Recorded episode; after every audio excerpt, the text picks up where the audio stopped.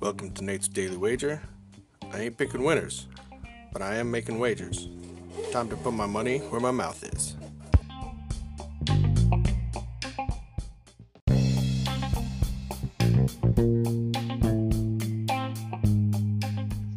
This is Nate's Wager for Thursday, June 24th.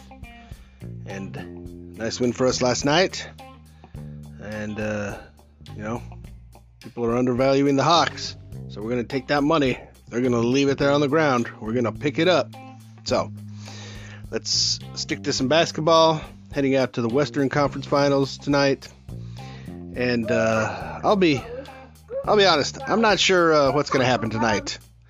I'm not sure if it's to be the Clippers coming back and winning on their home court, or if it's going to be the Suns getting Chris Paul back and just humiliating the Clippers and uh, taking a commanding 3 0 win. So, looking at this, what I do think is it's going to be a little more high scoring than game two was, maybe uh, kind of close to how uh, game one was. So, looking at the total, it's sitting at 221, and uh, I'm going to take the over.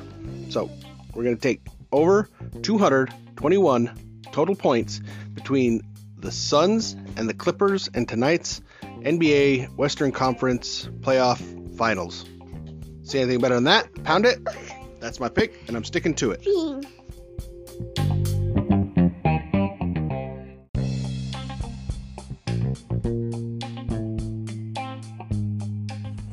Please remember to rate, review, subscribe in your favorite podcast application. Tell me how much I suck or how much money I'm making you.